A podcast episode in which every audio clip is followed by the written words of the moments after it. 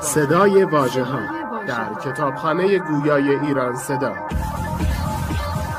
مجموعه ارزشمند از کتاب های گویا www.iranseda.ir فصل پانزدهم.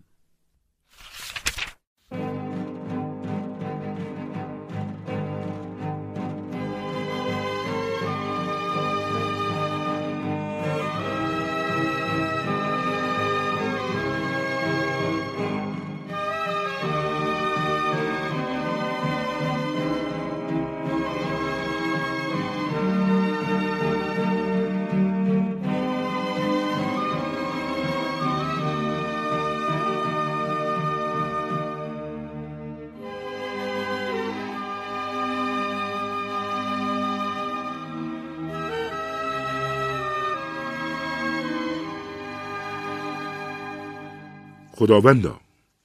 به تو پناه می جویم از اینکه ظاهر من پیش چشم مردم نیکو و آنچه پنهان می کنم نزد تو زشت باشد. و به تو پناه می‌برم از اینکه در چشم مردم در همه آنچه تو به آن آگاهی ظاهر سازی کنم. خوبی ظاهرم را نزد مردم آشکار گردانم و کردار بدم را نزد تو آورم تا به بندگانت نزدیک و از رضایت تو دور گردم. خداوندا از رنج سفر و سختی بازگشت و رویارویی با امری ناپسند در حفظ خاندان و دارایی و فرزند به تو پناه می جویم. خداوندا همراه من در سفر و جانشین من در خانواده تویی و این هر دو با هم در هیچ کس جز تو فراهم نیست چرا که هیچ جانشین در همان حال همراه و هیچ همراه در همان حال جانشین نمی‌تواند بود بار خدایا. مرا در مورد آنچه تو به آنها از من داناتری بیامرز. و اگر من به آنها بازگشتم تو درباره من به آمرزش بازگرد. بار خدایا مرا در آنچه وعده دادم اما وفا نکردم ببخشا. بار خدایا از من در آنچه برای نزدیک شدن به تو بر زبان راندم و به دل خلاف آن کردم درگذر. بار خدایا اشاره های گوشه چشم و یاوه های گفتار و خواهش های دل و لغزش های زبانم را ببخش.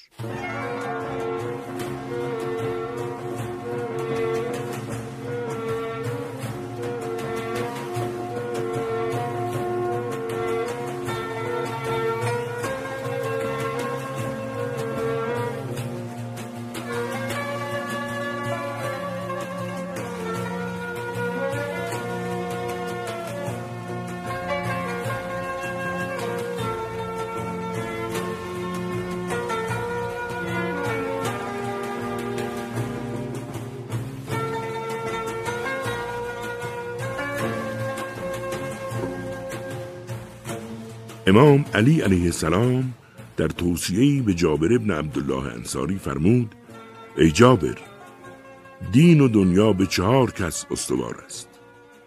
دانشوری که به دانش خود عمل کند بیدانشی که از آموختن تن نزند بخشندهی که در بخشش تنگ چشمی نکند و توی دستی که آخرتش را به دنیا نفروشد.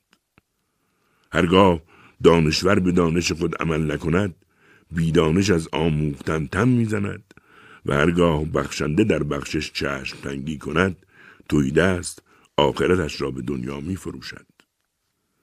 ای جابر هر کس نعمت خداوند برای او فزونی گیرد نیازهای مردم نیز به او فزونی می گیرد. هر کس به انجام واجبات در مورد آن نعمتها برای خدا قیام کند خداوند آن نعمتها را در معرض دوام و بقا خواهد نهاد و هر کس به انجام واجبات در آن نعمتها قیام نکند خداوند آن نعمتها را در معرض نابودی و فنا خواهد گذارد. ابن جریر تبری در کتاب تاریخ خود از عبدالرحمن ابن عبیدیلی فقی که همراه ابن اشعس به جنگ حجاج رفته بود نقل می کند که ضمن سخنانی که او با آن مردم را به جهاد برمیانگیخت می گفت از علی که خداوند پایگاه او را در میان صالحان بلند گرداناد و پاداش شهدا و صدیقین به او دهاد روزی که با اهل شام یعنی سپاه معاویه روبرو شدیم به سپاه خود فرمود ای مؤمنان هر کس ببیند که ستمی انجام می‌گیرد یا آنکه مردم را به کار ناشایستی دعوت می کنند و در دل آن را ناپسند شمارد بیگمان سالم و پاک خواهد ماند. و اگر به زبان هم ناپسند شمارد پاداش خواهد داشت و از آن فرد پیشین برتر است و آنکه با شمشیر ناپسندی آن را آشکار می کند تا سخن خداوند فرازمند گردد و گفته ستمگران فرود آید این دیگر رهرو راه هدایت است و در راه راست برخواسته و در دلش فروغ یقین تابناک است. امام علی در سخن دیگری در همین زمینه فرموده است برخی با دست و زبان و دل ناشایسته ها را ناپسند می دارند و نهی از منکر می کنند. اینان منشهای نیکو را در خیش به کمال دارند. برخی دیگر تنها به زبان و دل ناشایسته ها را ناپسند می دارند و منکرند ولی انکار با کردار را رها می کنند. این کس به دو منش از منش های نیکو دست یازیده و یک منش خوب را تباه کرده است. و از مردم کسی است که تنها در دل ناشایسته ها را ناپسند می دارد ولی انکار با دست و زبان را رها می کند. این کس دو منش از شریفترین منش های نیکو را تباه کرده و تنها به یک منش دست یازیده است. و از مردم کسی است که انکار با زبان و دل و دست را رها کرده است. این دیگر مردهی در میان زندگان است. همه کارهای نیک و جهاد در راه خداوند در برابر امر به معروف و نهی از منکر جز قطره در برابر دریای ژرف نیست.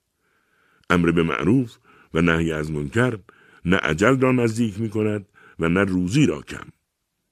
یادآوری کنم که گویی امام با این عبارت آخر اظهار شگفتی فرمودند که با آن که امر به معروف و نهی از منکر نه عمر را کم می کند و نه رزق و روزی را پس چرا مردم آن را انجام نمی‌دهند؟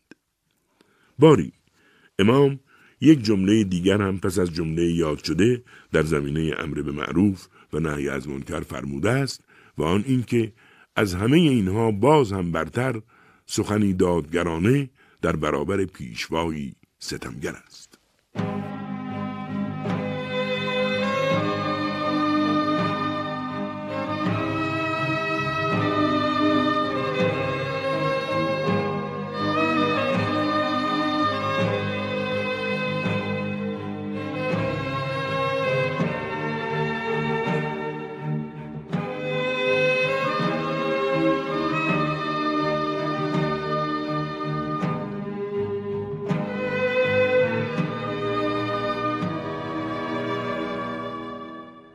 امام علی علیه السلام به کسی که در حضور وی گفته بود استغفر الله فرمود مادرت به ازای تو بنشیند.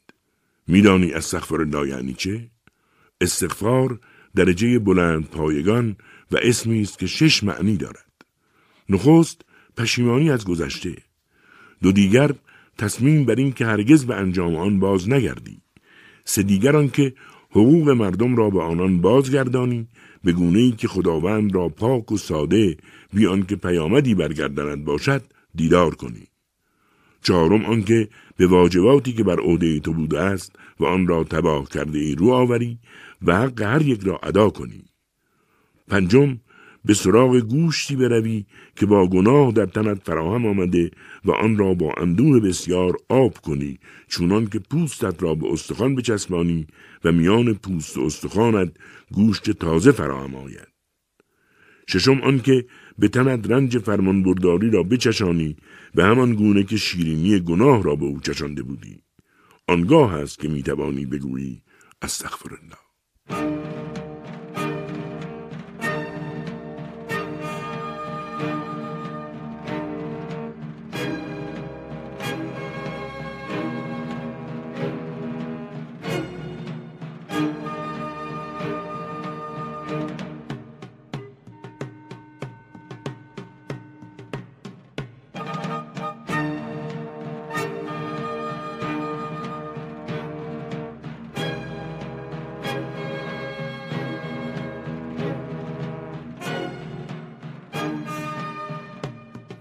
خداوند ایمان را برای پاکیزگی از شرک و نماز را برای دوری از تکبر واجب کرد.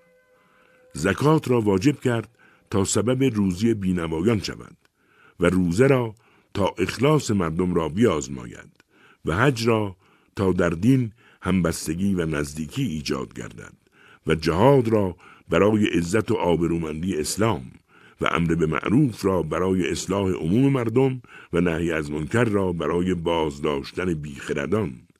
و سله رحم را برای افزودن شمار خویشاوندان قصاص را برای پیشگیری از ریختن خون و اجرای حدود شرعی را برای بزرگ نشان دادن کارهای حرام و نخوردن مسکرات را برای نگهبانی از خرد و دوری از دزدی را برای رعایت خیشتنداری. و گواهی دادن را برای پشتیبانی از حقوقی که انکار شدهاند و دوری از دروغ را برای گرامی داشتن راستگویی و سلام کردن و صلح را برای ایمنی از ترس و امامت را برای نظم امت و فرمانبرداری را برای بزرگداشت امامت. و سرانجام اینکه قرآن نمایی زیبا و نهانی جرف دارد. شگرفی های آن بی تباهی و شگفتی های آن پایان ناپذیر است و تیرگی ها جز در پرتو آن روشن نمی گردد. پس ای پرسشگر بنگر که قرآن تو را در وصف خداوند چگونه رهنمایی می کند. به همان اقتدا کن و در پرتو رهنمون قرآن روشنایی بگیر. و هرچرا شیطان وامی داردد که بدانی و در کتاب خدا بر تو واجب نشده و در سنت پیامبر درود خدا بر او و بر خاندان وی و سنت پیشوایان هدایت نشانی از آن نیست رها کن و دانش آن را به خداوند پاکا که اوست وا بگذار که این منتهای حق خداوند بر توست.